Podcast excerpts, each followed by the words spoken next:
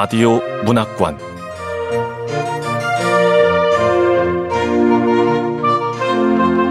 한국 단편 문학 특선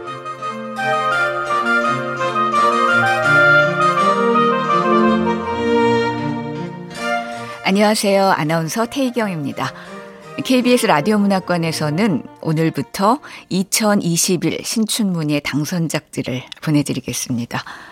첫 번째 순서로 조선일보 당선작인 윤치규 작가의 1인칭 컷 보내드립니다. 윤치규 작가는 2021 신춘문예 당선자 중에서 화제가 됐던 작가 중 한 명이 아닐까 싶은데요. 조선일보와 서울신문에 동시에 당선이 됐죠. 윤치기 작가는 1987년 서울에서 태어났고 한국외대 노학과를 중퇴한 후 육군 3, 4관 학교를 졸업했습니다. 현재는 IBK 기업은행에 재직 중입니다. KBS 라디오 문학관 한국 단편 문학 특선 윤치규 작가의 1인칭 컷 지금 만나보시죠.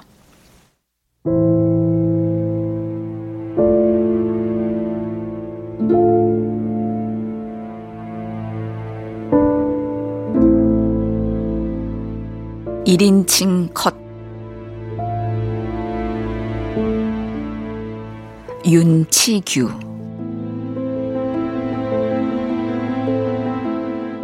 도로는 꽉 막혀 있었다. 길 한복판에서 터번을 쓴 남자가 붉은 깃발을 흔들고 있었다. 앞쪽에서 사고가 난 것 같았다. 택시기사는 창밖으로 고개를 내밀어 상황을 살피더니 한숨을 내쉬었다. 모든 차량이 1차선으로 우회하기 시작했다. 그는 대열에 끼지 않고 운전대를 놓아버렸다.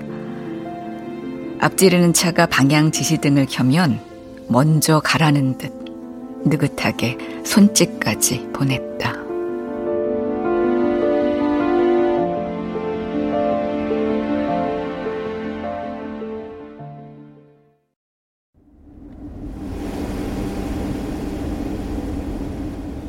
Hey you!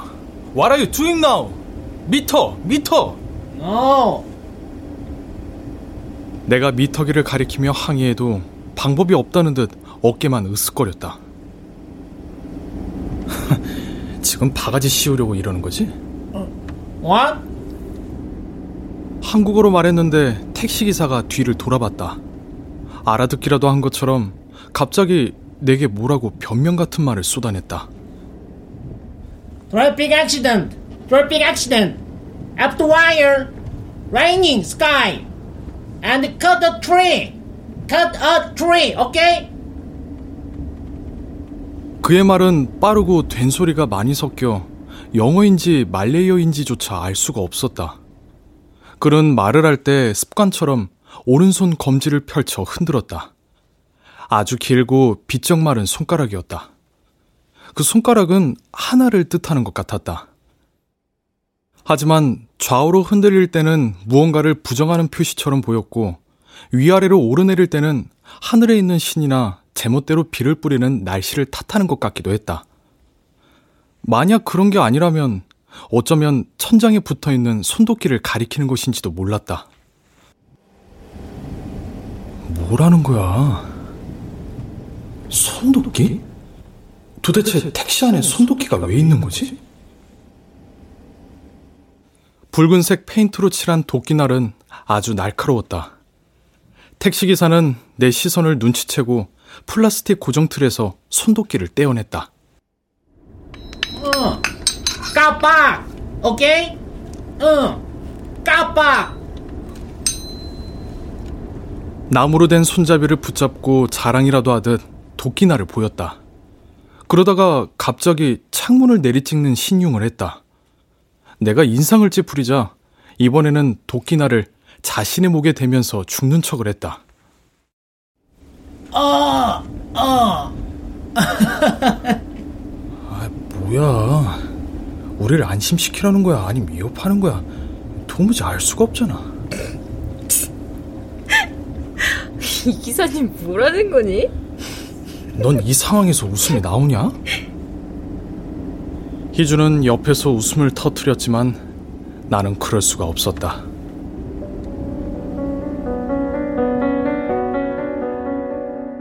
어쨌든 그가 왜 그러는지 이유를 알 수 없었고, 알 수가 없다는 것은 때때로 내게 두려움을 주었다. 희주가 비혼식을 하겠다고 선언했을 때 처음 느꼈던 감정도 두려움이었다. 그게 도대체 무슨 의미인지 이해할 수가 없어 무섭고 끔찍하기까지 했다.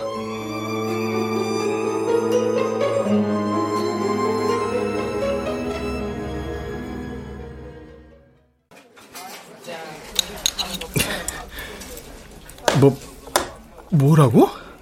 비혼식? 응. 나 비혼식 할 거야. 희주 너한테 나 남자친구 아니었어? 맞아, 남친.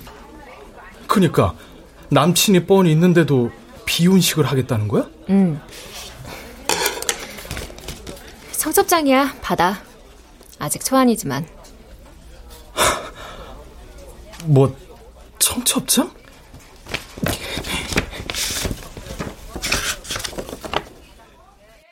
청첩장에 초안이라고 건넨 분홍색 봉투 겉면에는 오직 희주의 이름만 적혀 있었다. 신랑 이름은 없었고 누군가의 장녀 같은 표현도 없었다. 종이를 펼치자 진녹색 웨딩드레스를 입은 희주가 환하게 웃고 있었다. 그 사진 옆에는 희주의 다짐이 쓰여 있었다. 나 김희주는 결혼하지 않기로 결심했습니다. 그리고 나는 나 자신을 온전히 더 사랑할 것을 다짐합니다. 희주와 나는 사내 커플이었다. 한 달 전에 희주가 직장을 그만뒀어도 여전히 부서 사람들은 내게 희주의 안부를 물었다. 실제로 희주가 웨딩드레스 입은 사진을 SNS에 올리자 사람들이 나를 축하해 주었다. 몇몇은 기프티콘까지 보내줄 정도였다. 그 SNS에 희주 씨 웨딩드레스 입은 사진 올라왔더라. 웨딩 촬영까지 마쳤나봐. 어, 결혼식 날짜는 언제야? 오, 박 대리님. 결혼식 장소는 어디예요? 여름휴가 때 간다는 말레이시아가 사실은 신혼여행이었구나? 쏟아지는 질문에 대답할 수 있는 말이 없었다. 그런 게 아니라고 해도 사람들은 믿지 않았고 헤어진 것도 아니라서 딱히 헤어졌다고 말할 수도 없었다. 결혼에 대해 캐묻는 사람 중에서 가장 집요했던 건 최 팀장이었다. 나를 따로 불러내 손을 붙잡고 놓아주질 않았다. 결혼 진심으로 축하해. 아, 팀장님 이 손 좀 놓고. 아, 결혼하는 거 아니라니까요. 그냥 희주 혼자서 웨딩드레스 입고 찍은 사진 올린 거예요. 에이, 아 왜 나한테까지 결혼을 숨기려는 거야? 이거 섭섭한데? 설명하려고 할수록 오해만 깊어졌다. 그렇게 며칠 지나자 어느새 내 호칭은 어, 새신랑. 아, 근데 새신랑 표정이 왜 그래? 그 결혼이 인생의 무덤이 될 거라는 걸 벌써 알아차린 거야? 김희주 씨, 임신했어요? 아, 아니에요. 임신은 무슨. 그리고 저 결혼 안 한다니까요. 결혼 날짜 잡아놓고 어떻게든 현실을 부정하고 싶은 그 마음. 알지? 다 알아. 희주 씨, 임신해서 미리 퇴사했다던데. 회사에는 희주가 임신했다는 소문마저 돌았다. 사실 누구보다도 이 모든 상황을 제일 믿기 어려운 사람은 나였다. When I say I need 비혼식 진짜 할 거야? 술이나 마셔. 차라리 나하고 결혼하기 싫다면 그래 결혼 약속한 연인들도 얼마든지 헤어질 수 있으니까 뭐 안타깝고 화도 나고 속은 상하겠지만 얼마든지 받아들일 수 있어. 그런 거 아니야. 또 10분 양보해서 나하고 연애는 오케이 결혼은 노 이렇다고 해도 그래 뭐 내가 남자친구 이상의 지위를 가질 수 없다거나 법이나 제대로 묶일 수 없는 문제라면 그래도 이해는 할 수 있을 것 같다고 뭐가 그렇게 복잡하냐. 복잡하게 만든 건 너야 그리고 비혼식까지 꼭 하겠다는 거야? 결혼식도 하는데 비혼식도 당근 해야지. 비혼식 자체도 어이가 없는데 사람들을 초대해서 비혼식을 하겠다고? 그것도 회사 동료들까지 부르겠다는 거야? 간단하게 생각해. 결혼식 할 때 사람들 부르잖아. 그럼 당연히 비혼식 할 때도 사람들을 불러야지. 그래야 지금까지 낸 축의금도 회수하지. 뭐? 아, 아, 아니. 아무리 지금까지 낸 축의금을 회수해야 한다고 해도 이건 말도 안 돼. 왜 안 돼? 아.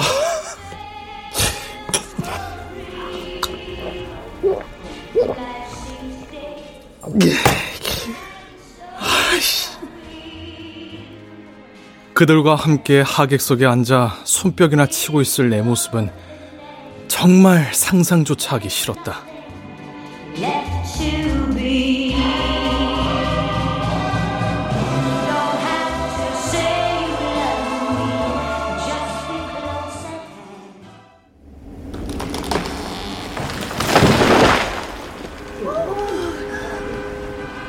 가까운 곳에서 나무 한 그루가 쓰러졌다. 가드레일에서 얼마 떨어지지 않은 곳에 숲이 있었다. 한 명이 전기톱에 시동을 걸면 다른 한 명이 뒤로 돌아가 나무의 기둥을 붙잡았다. 키가 큰 나무는 날카로운 톱날이 닿자 맥없이 고꾸라졌다. 나무가 땅 위에 쓰러지면 장갑을 낀 인부가 달려들어 고기와 뼈를 발라내듯 열매를 따고 줄기에 붙은 가시를 긁어냈다. 육중한 나무 한 그루가 해치되는 데 걸린 시간은 믿기지 않을 정도로 짧았다. 기초 작업이 끝나면 벌목꾼은 다른 나무로 향했다.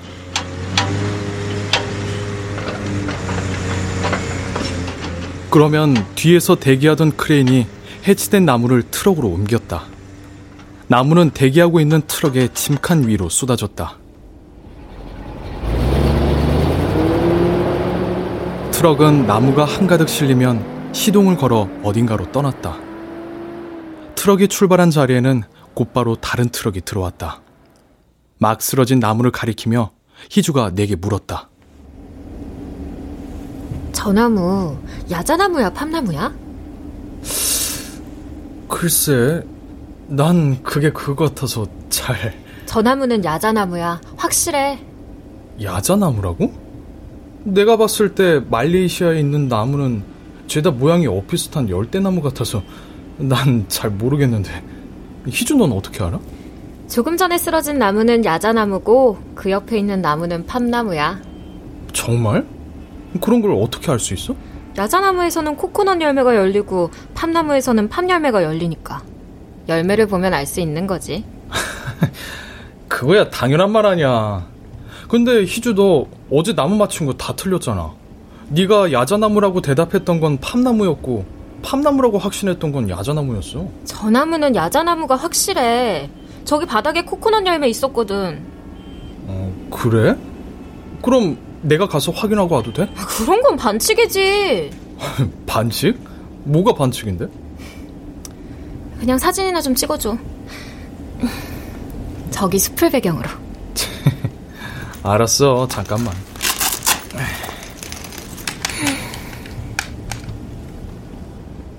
희주는 내게서 등을 돌리고 시트에 몸을 모로 기댔다.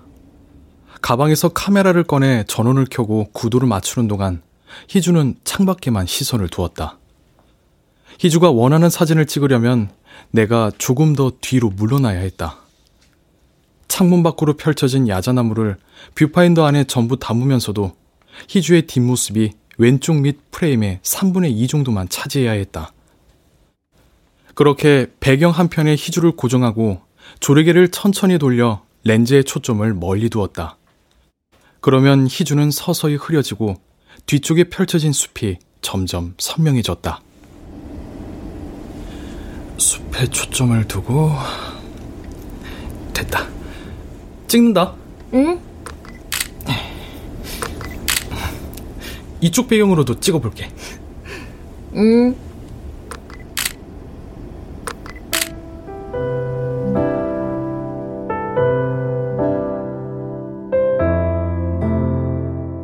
이런 구도로 찍은 사진은 SNS에서 괜찮은 반응을 얻었다.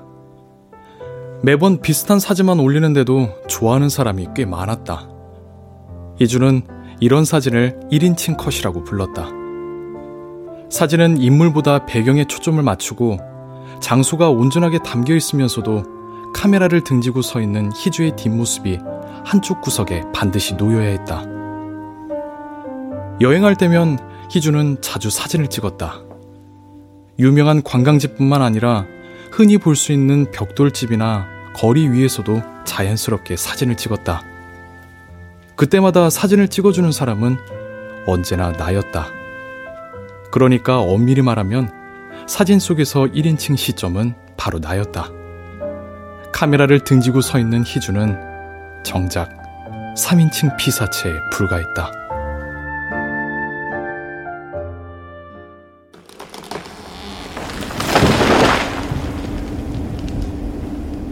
사진을 찍는 동안 야자나무 한 그루가 또다시 쓰러졌다. 육중하고 둔탁한 소리와 함께 땅이 울렸다. 그 울림은 가드레일 넘어 택시까지 닿았고 뒷좌석에 앉아 카메라를 들고 있는 내 손을 흔들었다. 아, 뭐야. Three. Cut three. 네, 나도 나무가 쓰러진 건 알거든요. 그 울림 때문에 카메라 렌즈까지 흔들린 거 아닙니까? 잠깐만, 다시 맞춰야 돼. 괜찮아.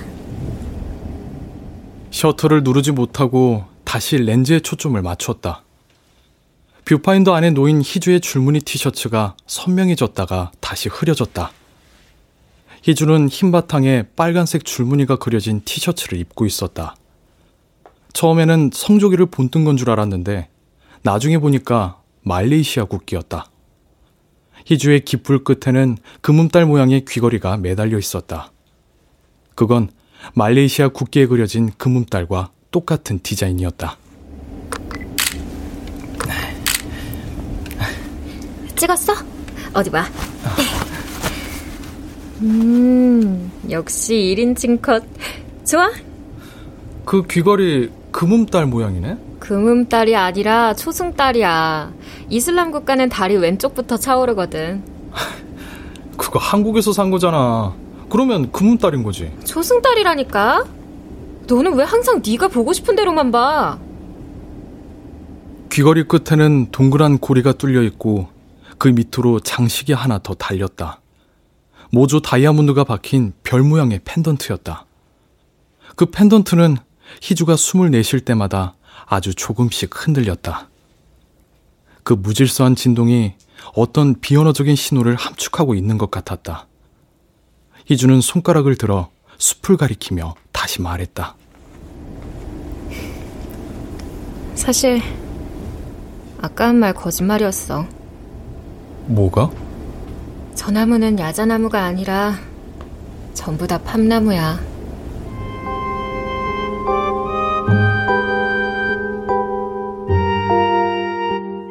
그 말을 듣고 나니까 창밖에 펼쳐진 야자나무가 이번에는 전부 팜나무처럼 보였다.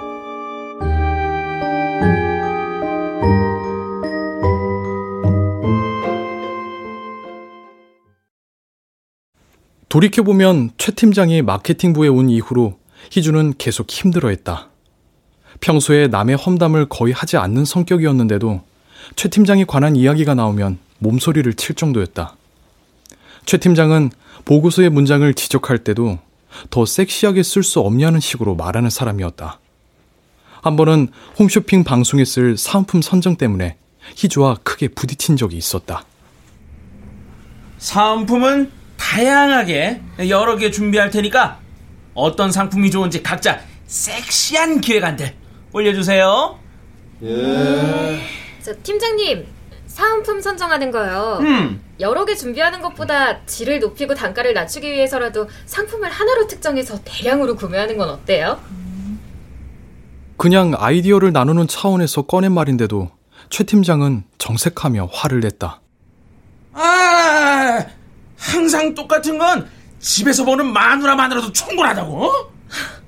팀장님, 평소 같았으면 희주도 그냥 넘어갔을 일이었다. 하지만 그날따라 언성을 높이며 끝까지 언쟁을 벌였다. 그날 희주는 의견이 거절당한 것 때문에 화난 게 아니라 말을 너무 함부로 내뱉는 걸 참을 수 없었다고 했다. 그날 이후로 희주는 가능하면 최 팀장을 피해 다녔다. 최대한 눈에 띄지 않고 엮이지 않으려고 했다. 그러면 그럴수록 최 팀장은 희주를 더욱 괴롭혔다. 희주는 키가 작고 체구가 왜소해서 의자에 앉으면 원래 잘 보이지 않았다. 하나로 특장하는 것 좋아하는 김희주 씨는 왜 오늘도 안 보이나? 했더니 칸막이 뒤에 일부러 숨어 있는 거 아니야? 네? 숨어 있는 거 아닌데요, 팀장님. 최 팀장은 자주 칸막이 위로 얼굴을 들이밀어 희주를 내려다보곤 했다. 그런 일상이 반복될수록 희주는 점점 지쳐갔다. 하지만 그렇다고 주변에서 함부로 나설 수 있는 일은 아니었다. 희주야, 네가 참아. 아무래도 직장이잖아. 저런 상사는 어디든 있으니까. 문제 삼을 수 있는 수준이 아니라면 참고 넘어가는 수밖에 없었다. 그때 나는 정말 그렇게 생각하고 있었다. 그러다 사건이 터진 건 상반기 결산 후 회식 자리에서였다.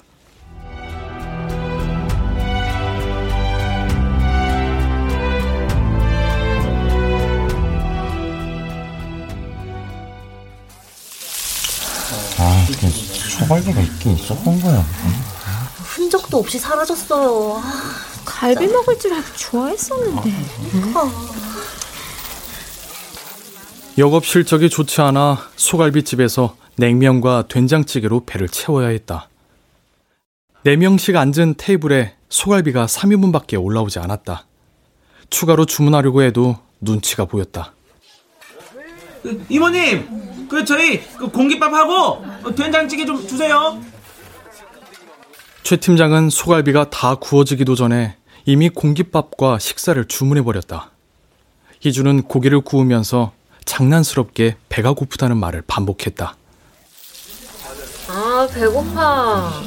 고기 몇 점 못 먹어서 그런가 배가 고프네. 다들 배고프지 않아요? 그 김희주 씨 그렇게 배가 고파요? 네?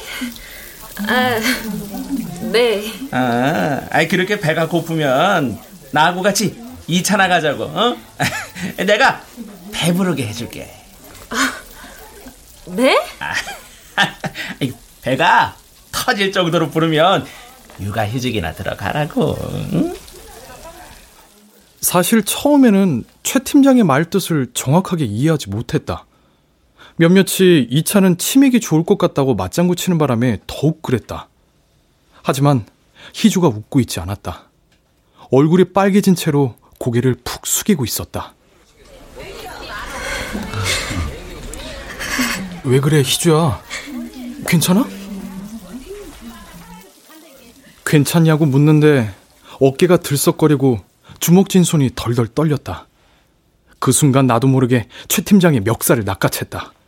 정확히 무슨 상황인지는 모르겠지만 그래야만 할 것 같았다. 왜, 왜 이래요? 김희주 씨한테 왜?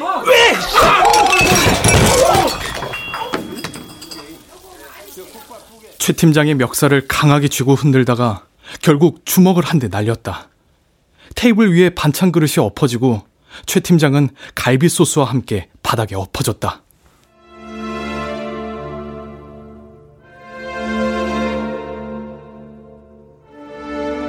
상황은 본부장까지 개입하고 나서야 겨우 수습되었다. 본부장은 일단 나를 말리며 자초지종을 물었다. 때린 사람은 분명히 나였지만 이유는 설명할 수가 없었다.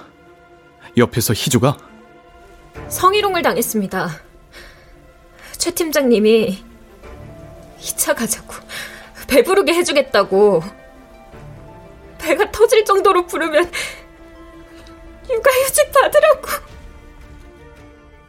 그제야 최 팀장이 했던 말의 속뜻을 알게 되었다. 도저히 참을 수 없어 본부장이 보는 앞에서 다시 한번 달려들었다.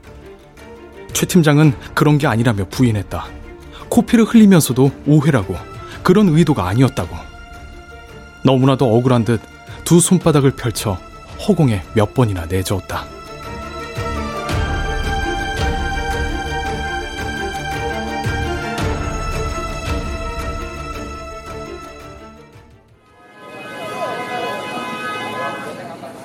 사고 수습이 늦어질수록 가드레일 옆에 차를 세우는 사람들이 하나둘씩 늘어났다.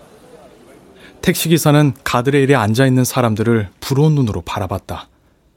그러다가 갑자기 선반을 열어 메모지와 볼펜을 꺼냈다. 그는 볼펜 뚜껑을 입에 물고 메모지에 미터기 요금을 적었다.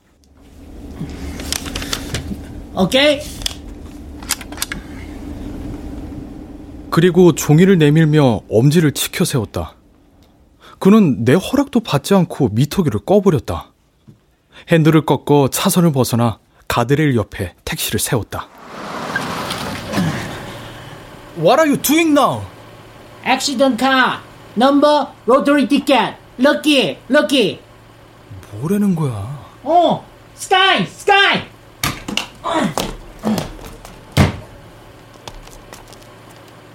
내가 뭐 하는 거냐고 따지자 그는 또다시 대답 대신 검지를 들어 위를 가리켰다. 그리고는 차문을 열고 바깥으로 나가버렸다. 우리도 복권이나 한 장 사자. 복권이라니 갑자기 그게 무슨 소리야? 사고 난 처번으로 복권 사면 잘 맞는다잖아. 방금 못 들었어? 택시기사가 하는 말을 알아들었어? 들으려고 하면 들려. 저 사람 처음부터 영어로만 말했어. 희주의 말이 어쩐지 비난처럼 들렸다. 기분이 상했지만 내색하지 않고 고개만 반대쪽으로 돌렸다. 차가 완전히 멈추자 눅진한 에어컨 냄새가 더 진해졌다. 창문을 내려 택시기사 쪽을 바라봤다. 그는 사고 현장으로 걸어가 구경꾼 사이에 넉살 좋게 끼어들었다. 시간도 늦어지는데 오늘은 바로 숙소로 돌아가자. 싫어. 돌아가고 싶으면 먼저 가 있어. 난 오늘 메르데카 광장 갈 거야. 너 혼자 어떻게 돌아다니려고. 뭐? 내 말에 희주의 얼굴이 살짝 일그러졌다. 한쪽 뺨으로 알 수 없는 웃음을 지으며 더는 대꾸하지 않았다. 말 실수라도 했나?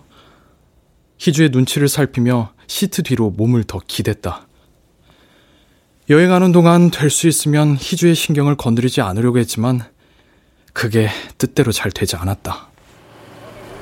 아이, 거기는 그렇게 중요한 것도 아니잖아. 독립선언이 이뤄진 곳이야.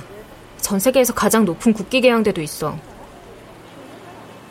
말레이시아에 도착한 이후로 많은 시간을 길 위에서 허비했다. 말레이시아는 어디를 가나 막혔지만 차 없이는 어디에도 갈 수 없었다. 말라카를 낮에 돌아보고 저녁 때 메르데카 광장에 가는 일정은 처음부터 무리였다. 그걸 알면서도 희주는 계속 억지를 부렸다. 이번뿐만 아니라 세계에서 세 번째로 높다는 페트로나스 트윈타워를 볼 때도 프란시스 자비에르 신부의 유해가 안치된 세인트 폴 성당을 갈 때나 가장 큰 힌두교 사원이라는 스리 마하마리아만 사원에서 기도를 올릴 때도 원하지 않으면 따라오지 말라면서 자꾸만 일정을 늘려갔다. 여행지에서 이런 문제로 다투는 건 꽤 익숙한 일이었다. 재작년에 서유럽에 갔을 때도 비슷한 일이 있었다. 독일과 이탈리아에 가야 한다는 것은 서로 동의했지만 그 다음 일정으로 나는 체코를, 희주는 프랑스를 원했다. 프랑스 빼고 체코로 가자니까. 그럼 이탈리아로 들어가서 독일을 여행한 후에 3일 정도는 각자 떨어져서 가고 싶은데 가는 거야. 넌 체코, 난 프랑스. 아, 아, 야, 어떻게 따로 다니냐? 아, 아, 그래. 체코 빼고 네가 가고 싶어하는 프랑스로 가자. 아니, 따로 여행하는 것도 괜찮아. 넌 체코 가. 그때 우리는 이탈리아로 들어가 함께 독일을 여행하고 체코와 프랑스에서 각자의 시간을 보냈다. 그리고 귀국하기 하루 전에 베를린에서 다시 만났다. 숙소도 일부러 트윈룸을 골라 섹스를 할 때는 한 침대를 썼고 잠이 들 때는 각자의 공간에 누웠다.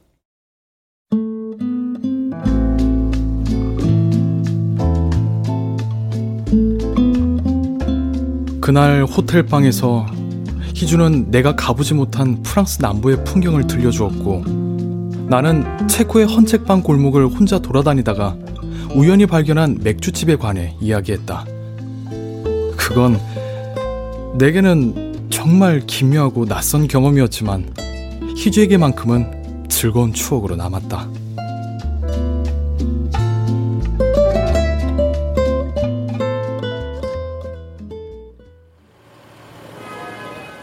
나도 사진 좀 찍고 올게. 진짜로 복권에 당첨될지도 모르잖아. 사고 현장의 맨 앞에는 승용차와 버스가 서 있었다. 아마도 차선을 변경하던 버스가 직진하던 승용차를 들이받은 것처럼 보였다. 택시기사는 그 사고 난 승용차의 주인 앞에서도 전혀 개의치 않고 번호판의 숫자를 적었다. 승용차 주인이 신경질을 부리며 애꿎은 바닥을 발로 굴러대도 택시기사는 신경도 쓰지 않고 사람들에게 자신이 적은 숫자를 보여주며 자랑까지 했다.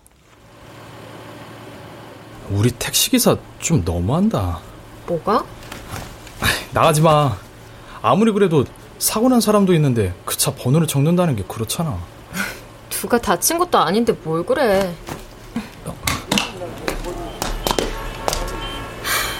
너는 꼭 그래 본 적 없는 것처럼 말하네.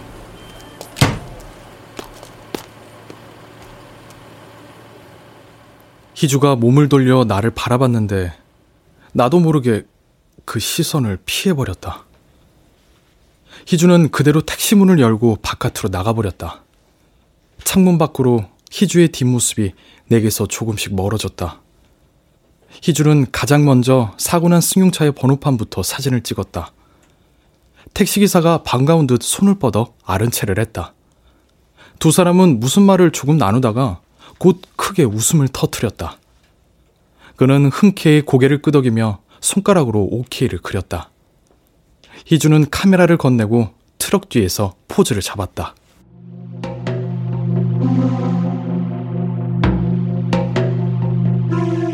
사고가 난 곳을 바라보며 서자 곧 플래시가 터졌다.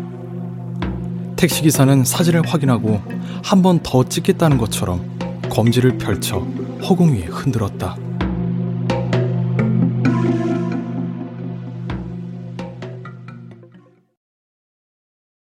회식 다음날 희주는 일주일 동안 휴가를 받았다. 개인 연차는 아니었고 청원 휴가였다.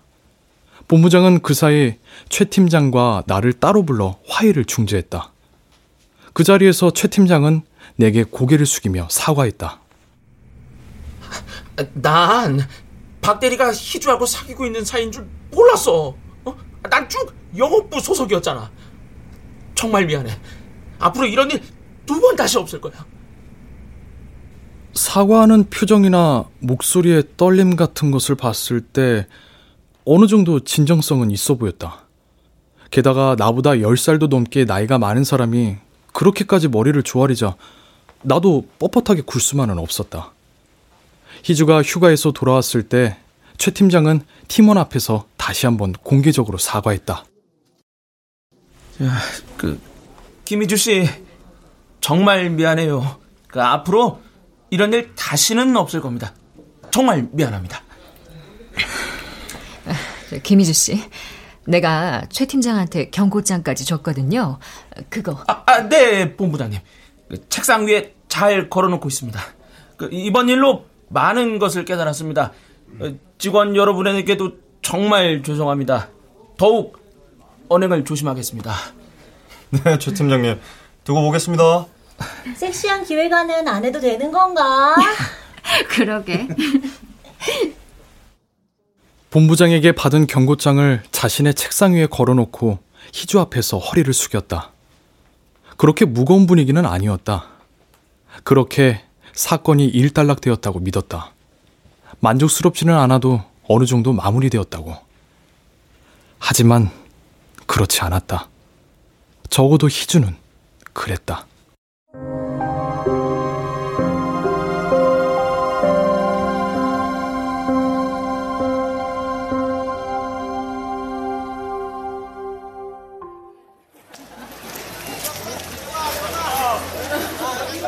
때마침 광장에서 야외 결혼식이 열리고 있었다.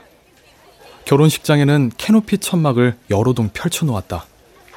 신랑의 모습을 드러낸 건 결혼식이 시작된 이후였다. 언제 왔어? 방금, 신랑이 외국인인가 봐. 어, 그러네. 눈이 파랗고 머리는 갈색이야. 저 옷이 말레이시아 전통 복장인가 보네. 신랑은 창이 없는 모자를 썼고 전통 의상으로 보이는 노란 옷을 입고 있었다. 신랑은 신부의 아버지와 함께 예식이 진행되는 천막으로 걸어왔다. 결혼식이 진행되는 걸 지켜보다 조용한 곳에서 여행 내내 미뤄두었던 말을 희주에게 꺼냈다. 이제 우리 얘기 좀 하자. 도대체 왜 그래? 꼭 비혼식 같은 걸 해야만 하는 거야? 희주는 내 말을 듣고도 아무 대답도 하지 않았다. 그저 고개를 들어 나를 가만히 바라만 보았다. 그러다 우리 사이로 굵은 빗방울이 몇 방울 떨어지더니 갑자기 스쿨이 쏟아졌다.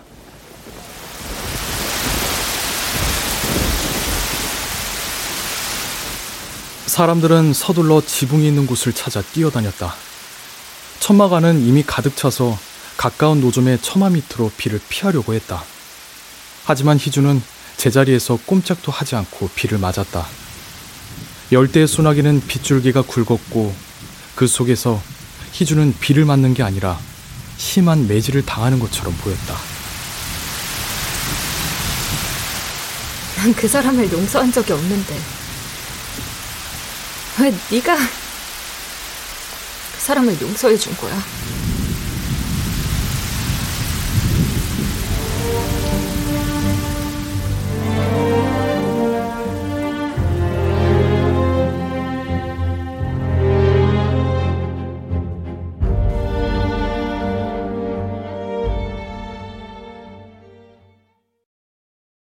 팀장과의 일을 정식으로 문제 삼을수록 우호적이었던 회사의 분위기가 점차 냉랭해졌다. 희주가 원한 것은 최 팀장의 인사 발령이었다. 네, 본부장님. 제가 원하는 것은 최 팀장님을 다른 부서로 이동시켜주는 겁니다. 김희주 씨의 뜻은 충분히 알겠는데 최 팀장 마케팅 팀으로 온 지 얼마 되지도 않았습니다. 그런 사람을 다른 곳으로 내쫓을 수는 없어요. 본부장은 명확하게 선을 그었다. 그 대신 희주에게 이동을 권했다. 김희주 씨가 희망하는 부서를 한세개 정도 알려주면 그룹장끼리 협의해서 최대한 배려해 주겠습니다. 내 생각에는 나쁘지 않은 조건이었다. 하지만 희주는 단호하게 거절했다. 본부장님, 피해자는 접니다. 가해자가 남고 피해자가 떠난다고요? 저는 그런 결과는 받아들일 수 없습니다. 상황이 해결되지 않자 본부장은 수습을 위해 희주가 아닌 나를 불러들였다. 박 대리, 일이 너무 커지면 박 대리한테도 좋을 게 없습니다. 저, 저요? 아, 제가 왜... 아, 어쨌든 최 팀장한테 먼저 폭력을 가한 건 박 대리잖아요. 그 부분은 책임을 져야겠죠. 은근히 압박을 주네. 그리고 어차피 결혼해서 아기 낳으면 김희주 씨는 회사에 오래 다닐 수 없는 거 아닌가요? 뭐 물론 계속 다닐 수도 있지만 내 말은 아, 오랫동안 최 팀장과 마주하면서 일할 사람은 김희주 씨가 아니라 바로 박 대리다 이겁니다. 아, 아, 네. 아, 김희준 씨가 당장 큰 상처를 받아서 감정적으로 구는 건 이해하지만 곧 있으면 남편 될 사람이 중심을 잡아줘야죠. 안 그렇습니까?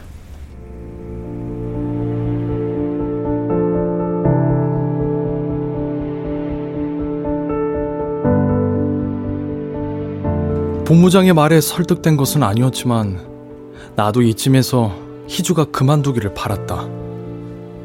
겉으로는 희주를 이해하는 척 했지만 사실은 아무것도 알지 못했다.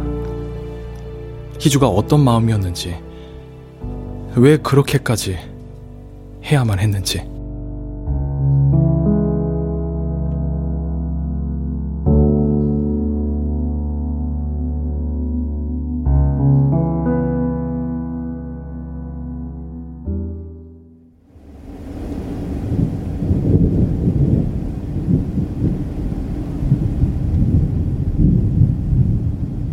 하늘에 먹구름이 다시 몰려들었다.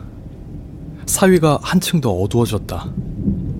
희주는 여전히 바깥에 있었다. 택시 창문 밖으로 고개를 내밀어 희주를 불렀지만 들리지 않는 것 같았다. 희주는 번호판에 숫자를 적는 사람들 사이에 섞여 있었다. 창밖에서 불어오는 바람에 축축한 습기가 배었다. 계속 틀어놨던 에어컨이 갑자기 춥게 느껴졌다. 그러다가 먼 하늘에서 번쩍하고 섬광이 빛났다. 아, 번개. 아, 또 비가 올 것 같은데. 아, 희주 얘는 빨리 오지, 왜? 번개가 어둑해진 하늘을 몇 갈래로 찢었다가 이내 사라졌다. 그 번쩍임이 너무 순식간에 지나가 눈을 깜빡이고 나면 모든 게 착각처럼 느껴졌다. 희주는 그 빛을 보지 못한 것 같았다. 아니면 알고 있으면서도 신경 쓰지 않는 것인지도 몰랐다. 당장 가까운 곳에서 떨어지는 것은 아니니까. 아직은 소리도 닿지 않을 정도로 멀리 있으니까. 하늘을 올려다보지 않으면 바깥의 풍경은 여전히 태평스러웠다. 시간이 얼마 지나지 않아 빗방울이 떨어지기 시작했다.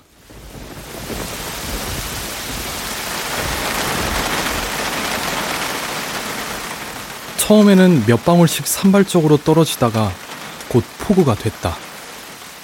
빗줄기는 택시 보닛을 흠씬 두드렸다. 둔탁한 드럼 연주가 시작된 것처럼 굉장한 소음이 택시 안에 가득 찼다.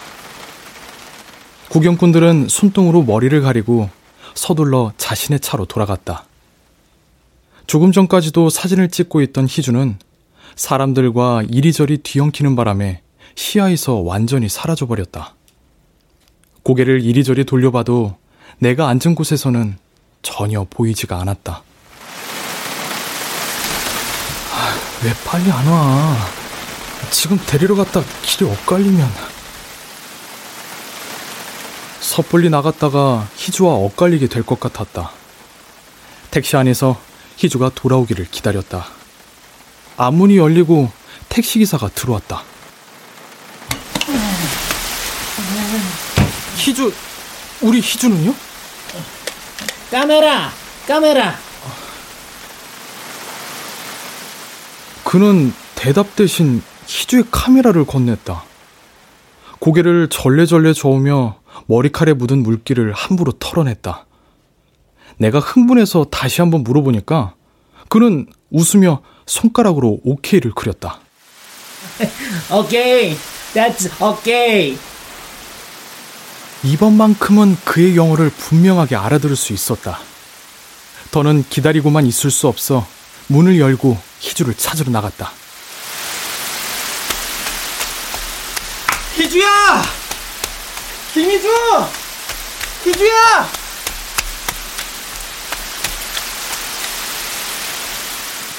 어느새 사고 현장에는 아무도 남아있지 않았다. 붉은 깃발을 흔들던 남자는 트럭에 올라타 있고 승용차 주인도 운전석으로 돌아가 팔짱을 끼고 있었다. 그들은 빗속에 우산도 없이 돌아다니는 나를 이상하게 보는 것 같았다. 내가 창문을 두드리며 동양인 여자를 못 봤냐고 묻자 창밖을 가리켰다. 그가 가리킨 곳은 가드레일 너머였다. 팜나무가 우거진 숲 바로 앞에 희주가 서 있었다. 희주야! 김희주! 희주야! 난간 앞에서 희주를 크게 소리쳐 불렀다.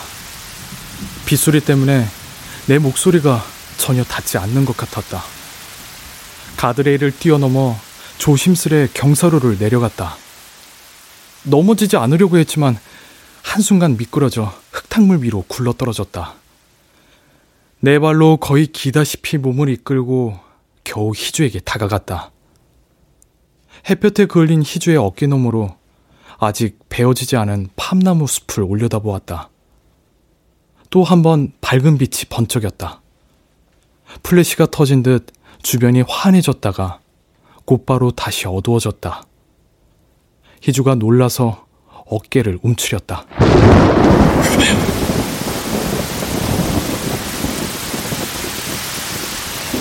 다시 굵어진 빗방울들이 희주의 어깨에 부딪혀 잘게 부서졌다. 어깨에 닿고 튀어오르는 비의 파편 때문에 희주가 우는 것처럼 보였다. 그동안 수없이 희주의 뒷모습을 사진으로 찍었지만 희주의 눈에 보일 풍경은 생각해 본 적이 없었다.